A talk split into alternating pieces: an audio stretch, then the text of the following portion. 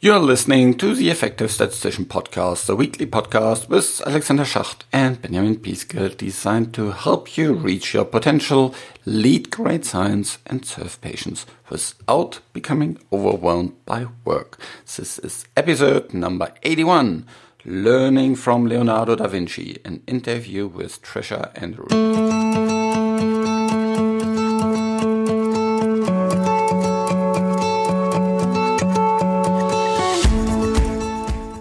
Now, I'm a really, really big fan of Lord of the Rings. I've actually read the series a couple of times. I watched all the movie, movies around it, and um, I really love it because it's such a great book in terms of all the stories in there, all the different stories, how they are built up, the characters, everything around it.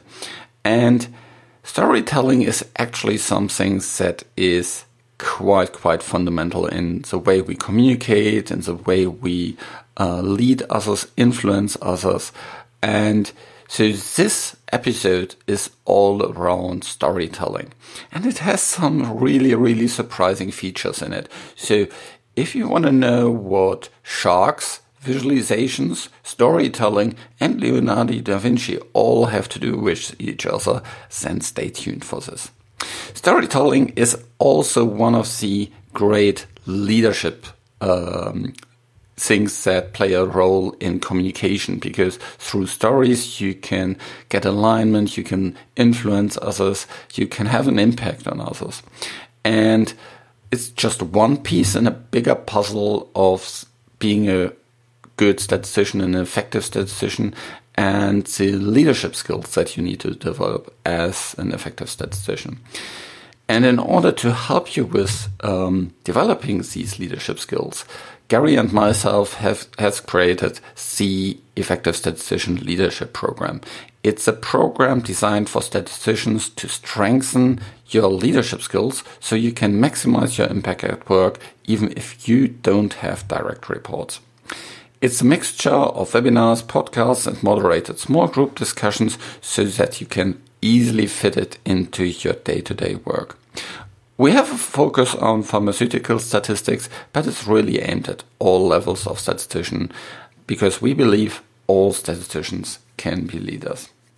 We have only a limited capacity for this program, and the enrollment ends end of October or when we have reached this capacity. So if you listen to this episode in October, go to theeffectivestatistician.com slash course and there you can register for the program. This podcast is created in association with PSI, a global member organization dedicated to leading and promoting best practice and industry initiatives. Join PSI today to further develop your statistical capabilities with access to the quite brilliant video on demand content library, a lot of webinars that are coming regularly, and much, much more.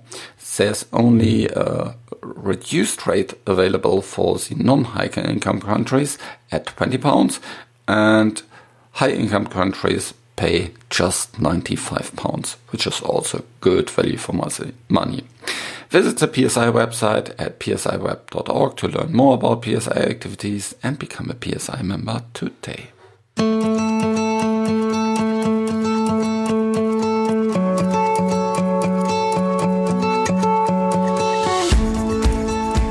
Welcome to another episode of The Effective Statistician. And today it's again my co-host Benjamin with me here. Hi Benjamin, how are you doing? Hi Alexander, very well, thanks.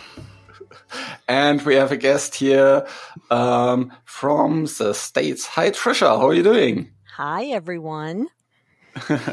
Very good. So, um, Tricia, before we dive into the topic of today, which has a little bit to do with sharks and a little bit to do with Leonardo da Vinci, uh, maybe you can first uh, tell a little bit, little bit, about your background, your um, history, and especially what your passion is uh, at the moment uh, in your profession. I, I kind of had a different path into analytics, and I started out Uh, in I grew up in Kentucky, which is a very rural area, and, and my daddy raised a he worked on a farm and he had a store and a post office, and so I was used to working on a farm. But I went through a journalism program, and then I got interested in technical stuff, and I started working with IBM doing technical writing, and I and I just loved the tech. And when I went to a different company, they asked me to start writing processes for a quality group and then I realized that I needed to understand data better so I could understand the processes better.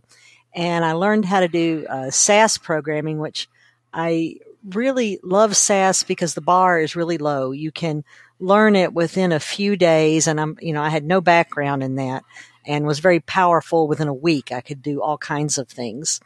And then through that, I started doing business intelligence and uh, doing metrics for call centers. And then I started writing books about uh, SAS tools. And now, uh, now here I am finally uh, just a data visualization expert, what I like to call myself. Um, Okay, very good. And um, your company, Zencos, what what is yes. that about? Zencos, we do uh, data science as a service. So we work with a lot of uh, banks and we work with a lot of really uh, big manufacturing companies. We uh, help fight crime. So we look at anti money laundering techniques.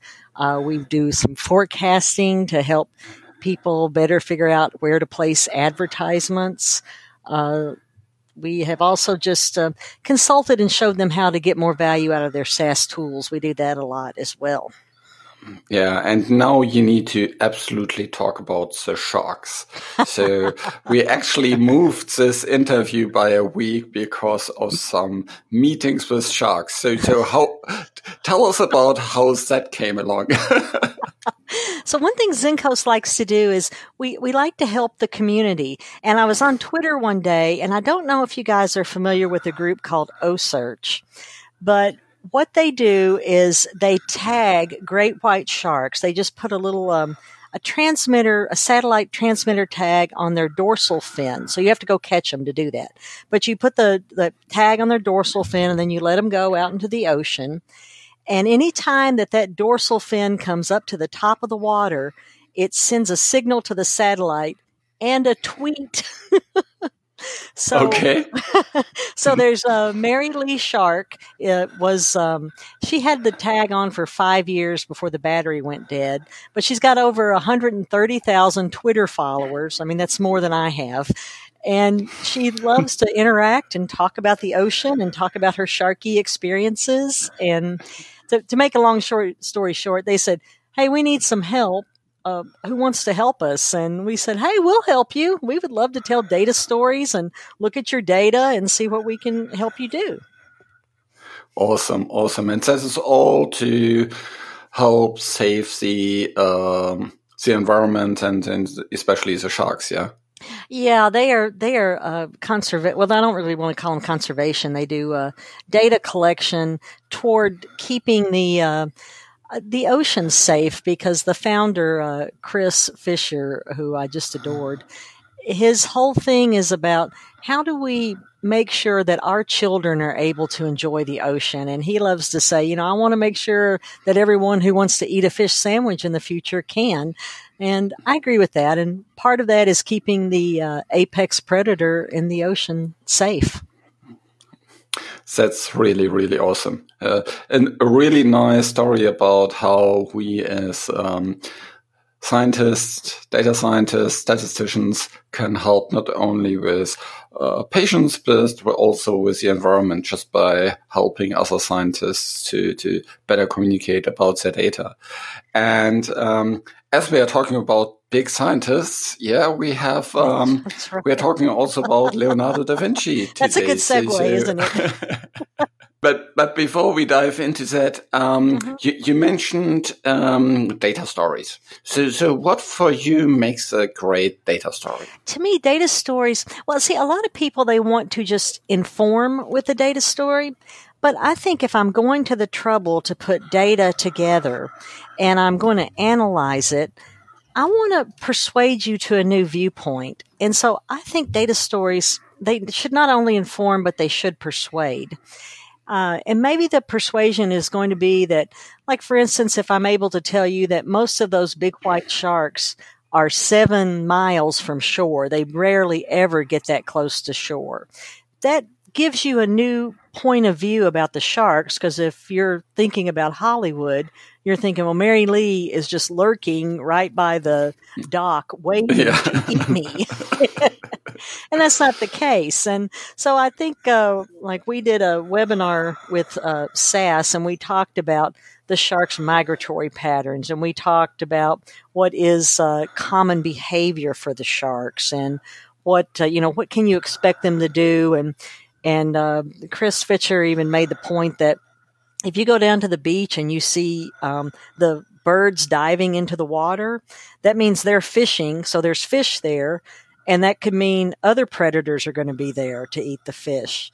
But it's this persuasion and it's this informing you that now you'll be persuaded that, oh, okay, well, if I do go down there and I see this activity going on, then I need to go to a different part of the beach. I can't swim there safely at that moment. So, oh, okay. To me, data stories have to persuade, and I talk about that a lot of how, you know, it doesn't mean that you're always going to be persuaded the very moment I tell you something, but uh, over time you can persuade yourself. Okay, awesome. So basically, a great data story is something that achieves the results in in the audience. Right. Exactly. Okay. Okay. Very nice. So, but now, um, why Leonardo da Vinci?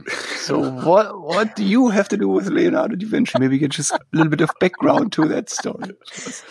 See, it's a storytelling evening this night. I really, I just really appreciate uh, Leonardo da Vinci. And as I was, um, I was getting ready uh, to go to Global Forum last year, and I thought I need a way to talk about data communications, and I want to talk about it the way a master talks about it. And when I think about like a, a master, I, I think of like some of these great artists because I think a lot of data visualization people kind of see ourselves as artists, right? Maybe, maybe not, maybe we shouldn't, but we do. And when you think about Da Vinci, like he, I, I, would call him the world's greatest artist. I think most everyone knows who he is. Maybe not everyone, but I think he is extremely famous and yeah. he lived over 500 years ago and he still makes a mark today, right?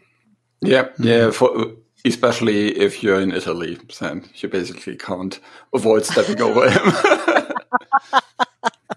that's even true in the United States. So that's quite a re- that's a remarkable thing to have. And I think he, in the end, he only had like uh, twelve or fifteen paintings. That he wasn't very prolific artist compared to other artists that you know, like Monet, who just painted his little heart out. So that's what got me interested in him. Okay, so so and you you had a you had an article about Leonardo da Vinci. Mm-hmm. Um, you wrote something about the techniques, you know, the best techniques to your data. So there there are several points that you mentioned in this article. So maybe you can just uh, uh, we can walk through the the points and kind of trying to understand why um, you rely back to Leonardo da Vinci and how he is teaching us already 500 years ago, um, you know, the best techniques to our data today. Yeah. Okay. Let's do it. Okay. So what's technique number one? Well, I think you need to show the data's soul. Do you like that artsy language, the data's soul? Yeah, yeah. today we are really artistic here. That's completely fine. And to be honest, I think as a statistician, you're a scientist, but there's also a lot of art in it. So, so um, around choosing the right techniques, uh, balancing off, you know, pros and cons of many different ways, um, and then thinking beyond just the the numbers effect, you know, interacting with the uh, other scientists, interacting with non non scientists. There's a lot of art in there as well. So so um, data soul is great. So what do you understand by data soul? Well, so Da Vinci said that if you're a good painter, that, and by the way, he left over, he had notebooks. I think when he was 35 years old, he started keeping notebooks and it was his diary and journal and he would just record his thoughts and record his ideas and he would draw in them. And that's how come we know so much about his life and that's probably also the reason that uh, he is uh, as well known as he is because we have so much information about him. But he said a good painter has has two things they're trying to do. They're trying uh, to not only just paint the object, but to show the intention of the soul. And that's really what we're doing with data so often. We're, we're trying to show not only here is the data, so I can show you a line chart or I can show you some probabilities, but I've got to interpret that for you, just like with the data story. I've got to explain what that data is trying to say. I've got to um, show it is the soul of the data, and and because I think the three of us work so intimately with data all the time, we really know that it does speak and it does have different values that it imparts at different times. So basically, it also means you need to set the data in perspective. You need to give it, you know, an environment uh, that that it, you know, can shine. As you know, in a in a good painting, you have kind of the the uh, not just the the core and the center of it, but the environment that kind of helps it uh, be understood and and put into perspective. All these kind of different things. Yeah.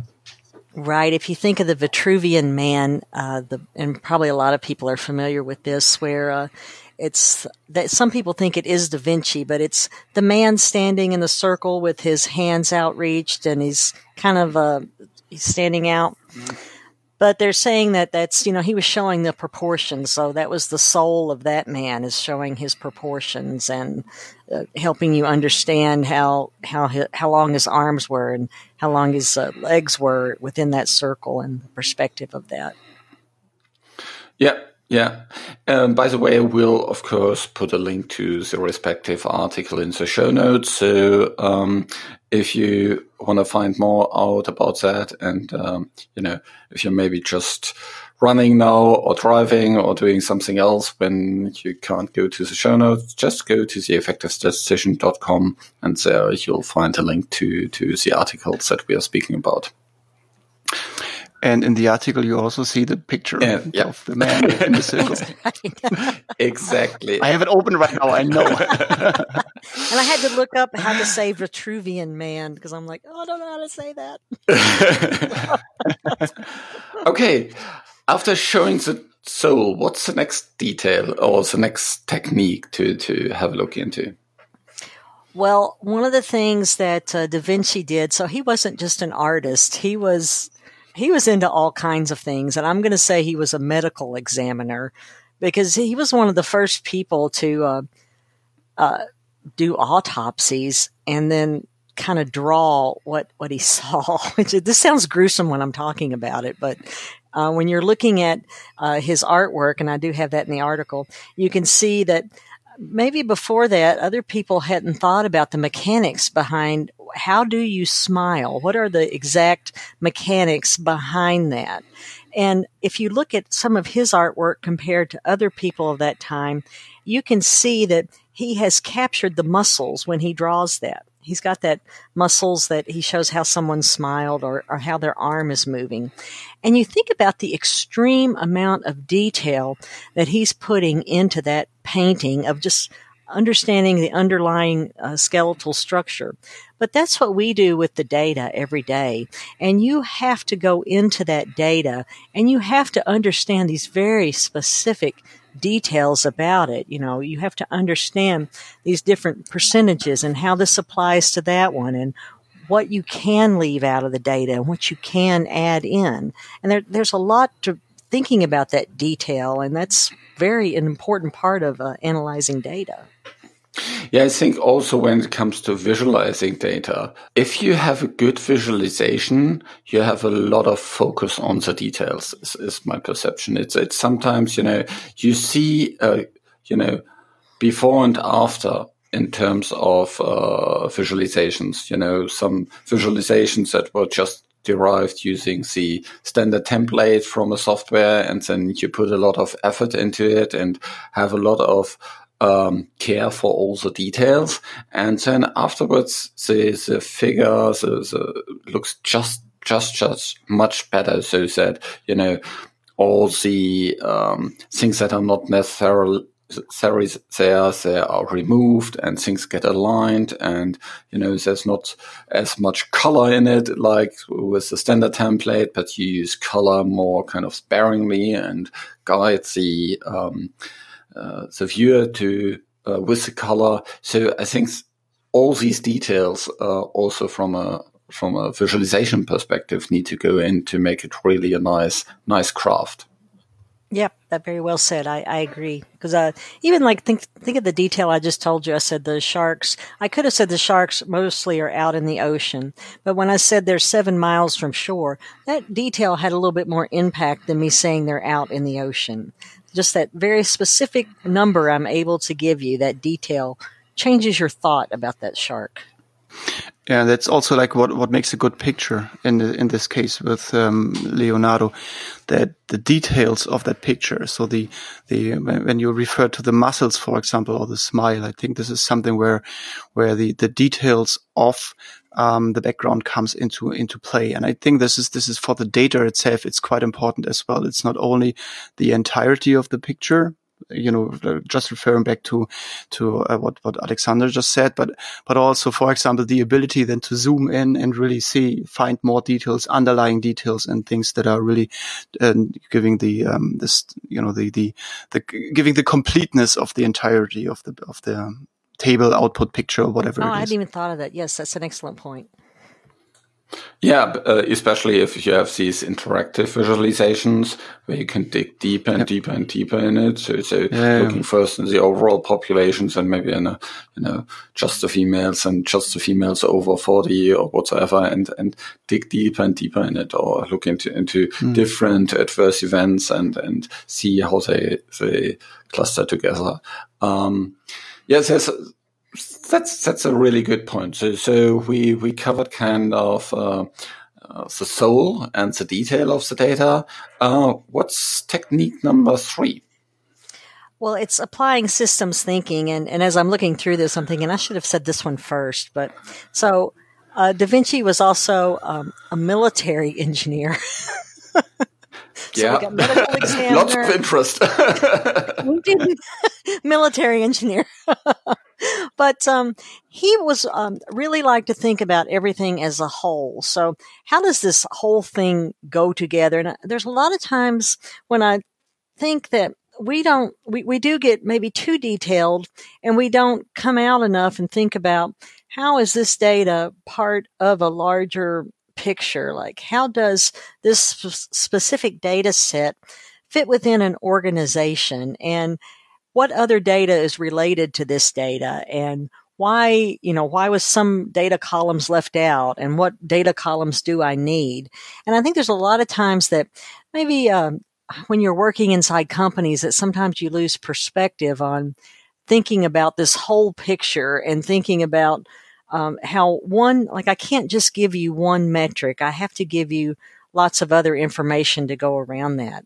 I've, I've seen companies, they want to just measure like one, this one company wanted to just measure, um, how quickly a trouble ticket could be closed. And what happened is that it started influencing the the support engineers because when you get when I say, you know, Alexander, uh, I've, I've got your ticket, and now can I close it? Can, can I close it? Because I'm getting measured on how quickly I close it. I lose interest in if I solve your problem. I'm focused on if I closed it.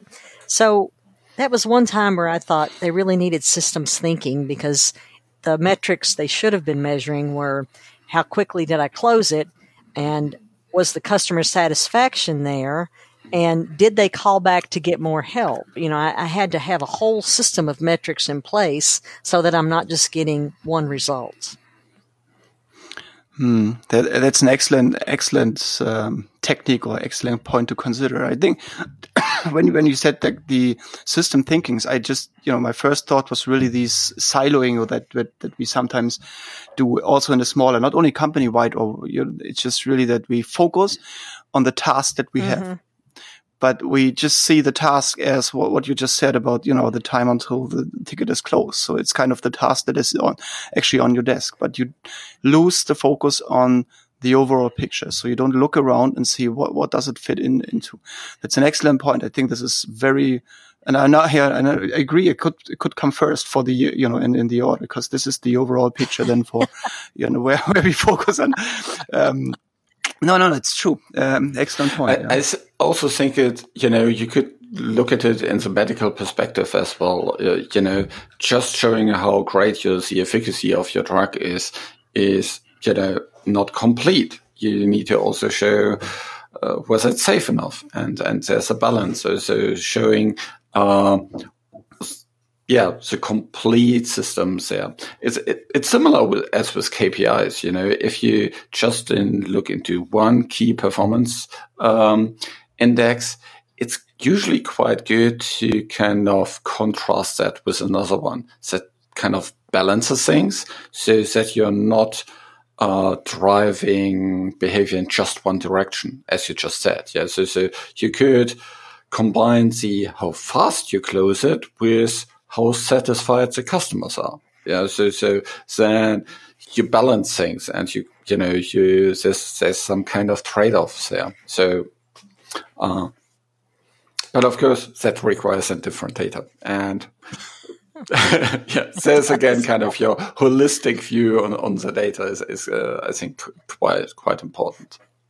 Well, but like you said, sometimes we're so focused on the the task at hand, and there's there's nothing wrong with that. But in the beginning of a task, I think you do need to be thinking about the larger picture and kind of being aware of what's there and what's not there. Yeah.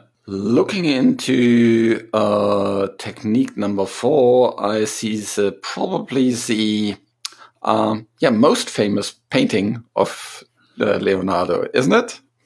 Yes, it's the Mona Lisa. And do you know the Mona Lisa was next to his bed when he died? He did not. He did not consider that painting finished. he he had been paid for it, but he never delivered it. I don't believe. he uh, he worked on that painting just for years. He just was never satisfied with it, and uh, you that's another one where you can see the care he took to draw her face and to consider how she looked and really trying to give that little um, slight smile where we're not sure if she's uh, smiling at us or not, right? Yeah. Have you ever seen the original in in Paris? Yes, and I want you to know that I, in my very American, rude way, muscled someone out of the spot so I could get a picture of it. yeah, it's it's you, you, know if you think of how famous this picture is, and then you see it first time in real, you see you think so, wow, in this big hall here with all these other big paintings, and there's this little painting there on the side, and everybody is crowding around it. You're, and it's like you're right, like the world's smallest picture. That's funny. But you know, when you think about the instant impact, that, that, and that was some instant impact that, that how small it, it was how that had that uh, instant impact. But when you think about numbers, and, and Tufte showed this in one of his books, he started out by showing a table of numbers. And you don't really understand that um, they're skewed one way or the other until he puts them on a chart. And then you instantly see that. And one of the things that got me interested in data visualization, and I tell this story a lot, is I uh, had been working with one of the uh, technical support managers, and we were having this trouble where we knew we were closing our tickets on time, but our metrics just were not showing it. And it was very frustrating uh, for us because we were trying to, you know, hit our KPIs. But I finally figured out that the tickets that we had to send over to engineering, because they had to, those were like real software problems they were taking longer to resolve, of course. You know, it wasn't a simple question. And I just created a, a, bar chart and I showed on one, like, here's the percentage of tickets closed in this time by uh, our technical support, and here's the percentage uh, closed, you know, not on time by engineering. And I showed that to him and, and I laid it on his desk and he looks at it and he goes, this is exactly what I've been trying to say. and he ran out, he ran out, he ran down the hall to see his boss, and I'm like, okay, um, okay.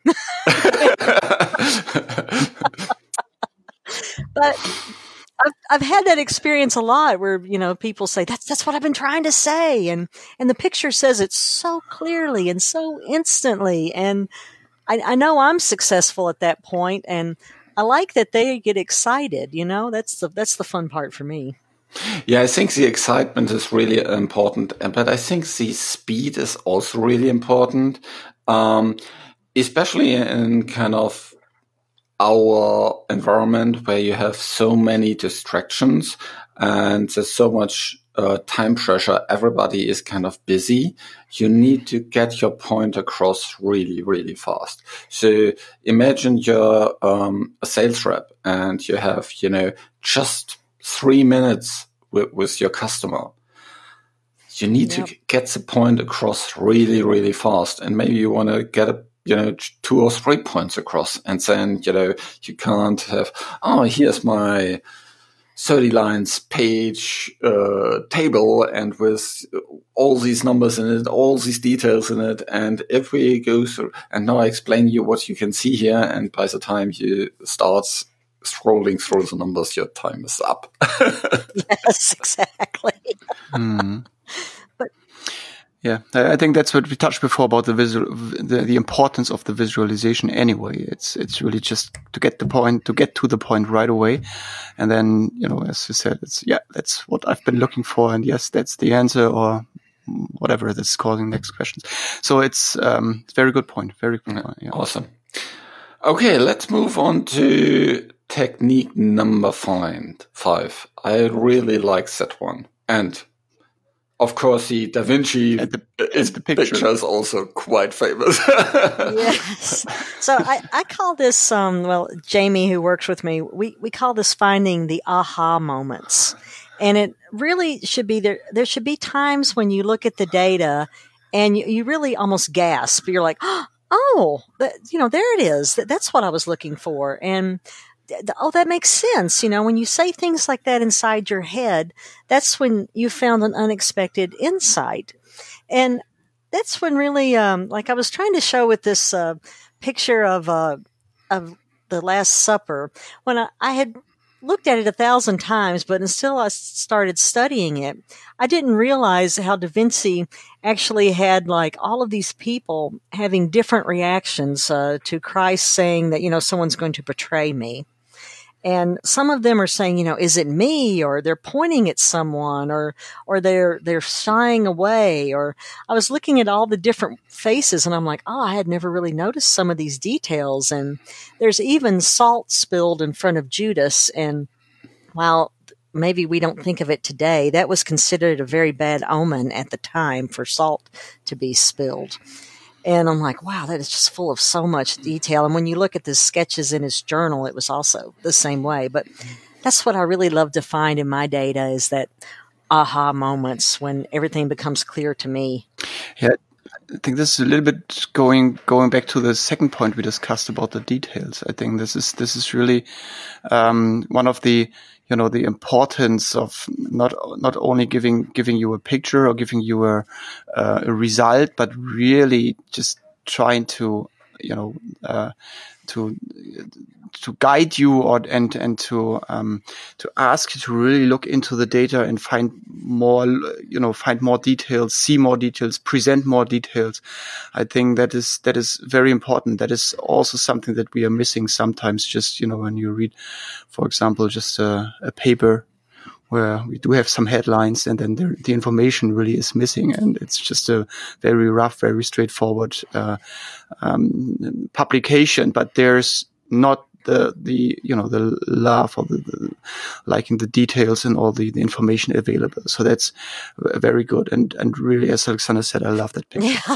Yeah. what I also really love about this point is um, that it speaks to the tension that you want to uh, create. You know, you just don't want to, you know, give fact A, fact B, fact C, fact D. You want to tell a story, and a story lives from its characters, from the tensions that the characters go through, and um, that's also something that you have with data. Yes, so, so you can um, going back to the example with the sharks, yeah, so, so you can create this tension by, you know, uh, first speaking about, uh, you know, Hollywood and the shark movies and, you know, what the perception of the, of the people are and, and, um, then, uh, you know, say, okay, but we collect data from sharks, you know, for so long, and we have so many uh, sharks that we are tracking. And what does these data tell us? Yeah,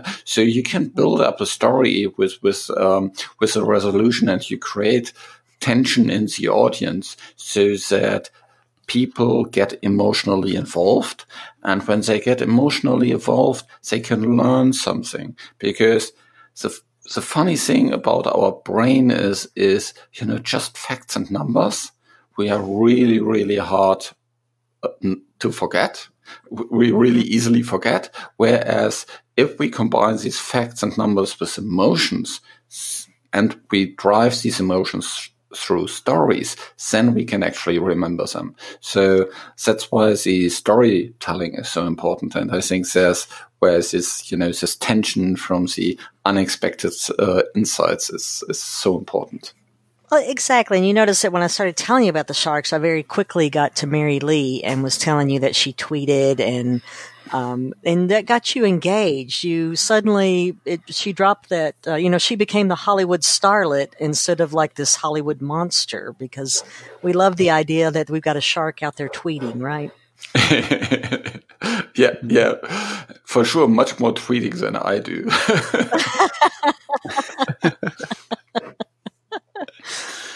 okay, in terms of wrapping up these these um, five techniques, what's what's your overall recommendations here?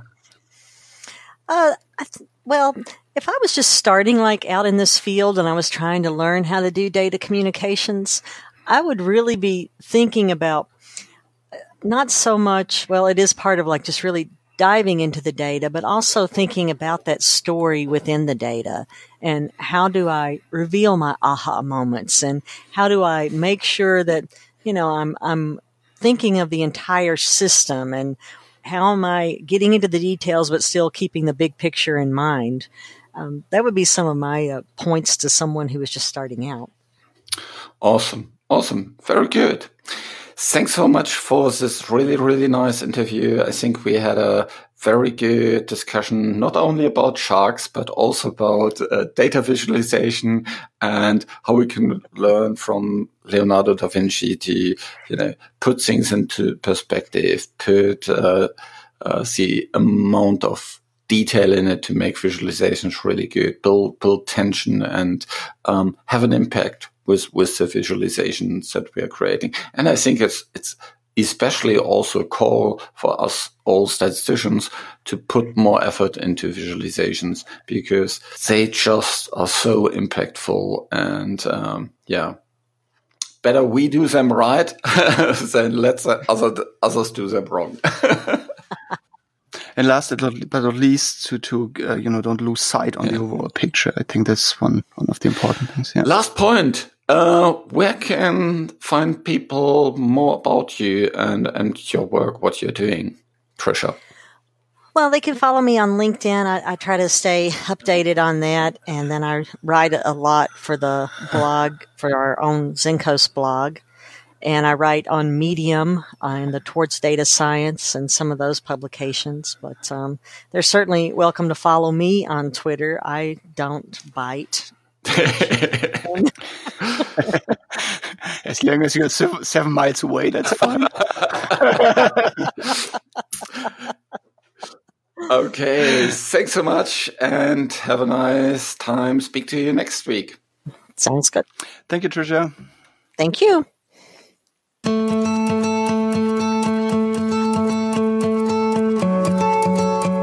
I do hope you enjoyed this really lovely interview as much as I did. This show was created in association with PSI.